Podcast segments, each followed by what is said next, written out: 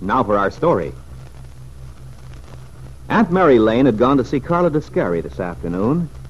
The young woman was recuperating from a brain concussion in a little Wakefield hospital where she'd been moved after Bill Meade found her lying unconscious and alone at the Descari farmhouse.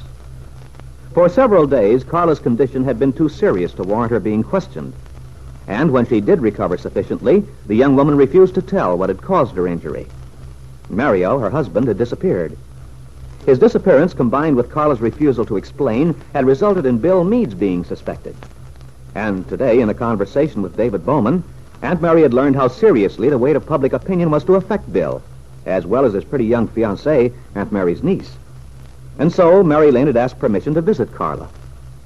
Now she is sitting by the girl's bedside, as Mario's wife says tearfully. But surely somebody's heard from him.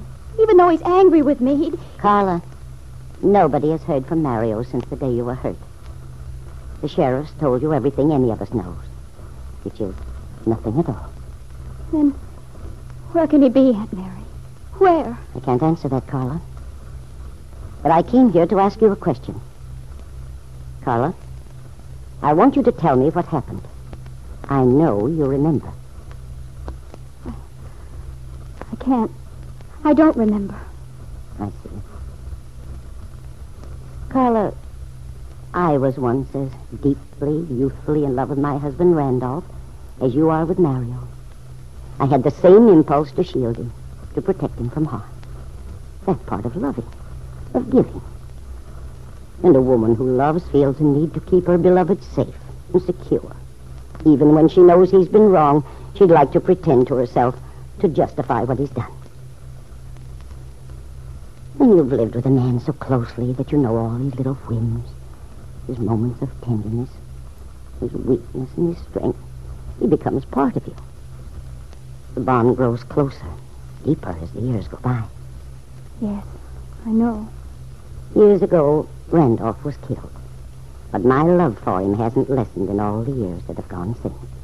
Oh, it must have been dreadful for you when your husband died. If anything happened to Mario, I don't think I could stand it. I know. That's what I thought, too. But somehow the Lord seems to give us the strength when we most need it. That's one of the blessed mysteries. And yet, I won't say it's a mystery. There's a reason for the wonderful courage people find which sustains them in times of stress. A reason? Yes, Carl. It's a very simple one as I see it. It's the capacity to care more about another person than we do for ourselves. It might be called selflessness or compassion. I care more for Mario than for myself. I do, Aunt Mary. I know you do, child. And I know you want him to be happy. But, Carla, I'm. I'm quite concerned. You are? Why? Because I'm afraid you won't succeed in making either yourself or Mario happy if you continue as you're doing now. What else can I do? You know the answer to that question. You've got to think of other people. How can you or Mario find happiness unless you stop this awful thing that's happening to Bill Meade because of your son? Well, I don't want anything to... Carla, many people in Wakefield believe it was Bill who harmed you. And some believe that he knows more about Mario's disappearance than he's telling. Think what this is doing to Peggy. Peggy, who's been so happy planning her marriage, looking forward to her future as Bill's wife. But people will forget about it, Aunt Mary. After I'm well and back at home, it'll all blow over. They'll realize they were wrong, and... No, Carla. And even if it did happen that way, it would be too late. Too late. Yes. I saw David Bowman a little while ago. He told me something which disturbed me very much. But I thought Mr. Bowman was fond of Bill. He is. David's very fond of Bill. He believes in him. No, what's endangering Bill right now isn't David's doing. He tried his best to avoid it, but his hands are tied. He had to give in to the pressure of public opinion. And Bill is to be the victim of it. But I don't see how they can hurt Bill, Aunt Mary, so long as there's no proof. They don't need proof, Carla, to insist on Bill's resigning from his job at the bank. Oh, no. That was the decision of the board of directors this afternoon. Oh, Aunt Mary, that isn't fair. No. No, indeed it isn't. But isn't there some way to stop them? Maybe if you talk to them, they'd listen to you. There's only one person they listen to now, my dear, and that's you. You can make them understand what a wrong has been done to Bill. You know what people in Wakefield have been saying? That Bill was responsible for breaking up your home. That Mario and Bill quarreled. Please. And I, I hate to think of it. if Bill loses his job, Carla, Peggy and Bill won't be able to get married. Because if the bank won't have him, the people will take it as final proof. And no other concern would be courageous enough to hire a man the bank refused to keep on. Besides, it isn't right for Bill to be maligned, persecuted. Oh, I don't want Peggy and Bill to be unhappy. I love Peggy. And Bill's been wonderful to us. It seems a poor way to reward him. But I, I can't remember, Aunt Mary. No, I'd give anything to put things right, Aunt Mary. Please believe that. I want to believe it, but I can't. When Peggy came to see you, I was so sure you'd. Then, when she told me you refused her. It's Mario. If I told what happened, he'd never be able to come back. He'd be afraid to, Aunt Mary. Then, Carla, you do remember what happened. You kept it back to protect Mario.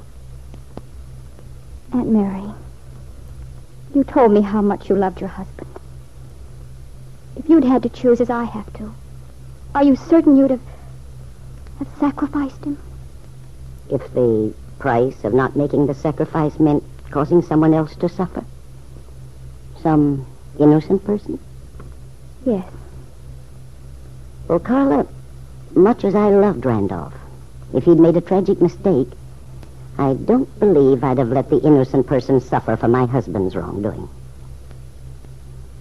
Carla, dear, sometimes the conflict between what we want to do and what we must do is a heart-rending one to resolve. I'm sure if I'd been in a situation such as yours, there'd have been a terrible struggle within me. But in the end, you'd have thought of the other people and what was best for them? I would have tried to, my dear, regardless of what it might have cost me. Aunt Mary, Yes, dear? If, if I did tell, would you promise to keep it just to yourself? No, Carla, I couldn't make you such a promise. Then I can't tell you. I'm afraid to because, well, without Mario, everything seems. I, I just can't, Aunt Mary. You used to have happiness together, you and Mario. But do you think you can find that happiness again if it's founded upon the unhappiness of others? We used to be so happy. That's right, Carla. And that happiness was brought about by love and trust. But I wonder if you and Mario could ever have those two precious bonds again. The way things are now. You mean, even if Mario comes home? Yes. When Mario comes home. But why wouldn't we, Aunt Mary? If Mario realized he was mistaken, if he knew it wasn't true about Bill and all that. Because, my dear, unless you're willing to tell the truth, willing to admit that Mario quarreled with you, hurt you, even if you and Mario might straighten things out between you, there would still be a, a terrible injustice. Bill would still be blamed unless you put things right. And that means that Peggy would suffer too. Carla, dear, do you honestly believe you could be happy if someone else had to pay for that happiness? Don't you see, my dear? You've got to tell the truth about what happened. The little hospital room was silent as Carla Descari struggled within herself. Mary Lane's heart went out to her. But she knew there was no hope of sparing Mario's wife. The pain of confessing that it was her own husband who had injured her would be easier to bear, Aunt Mary knew, than the suffering she'd experience if she allowed an innocent man to be blamed for what Mario had done.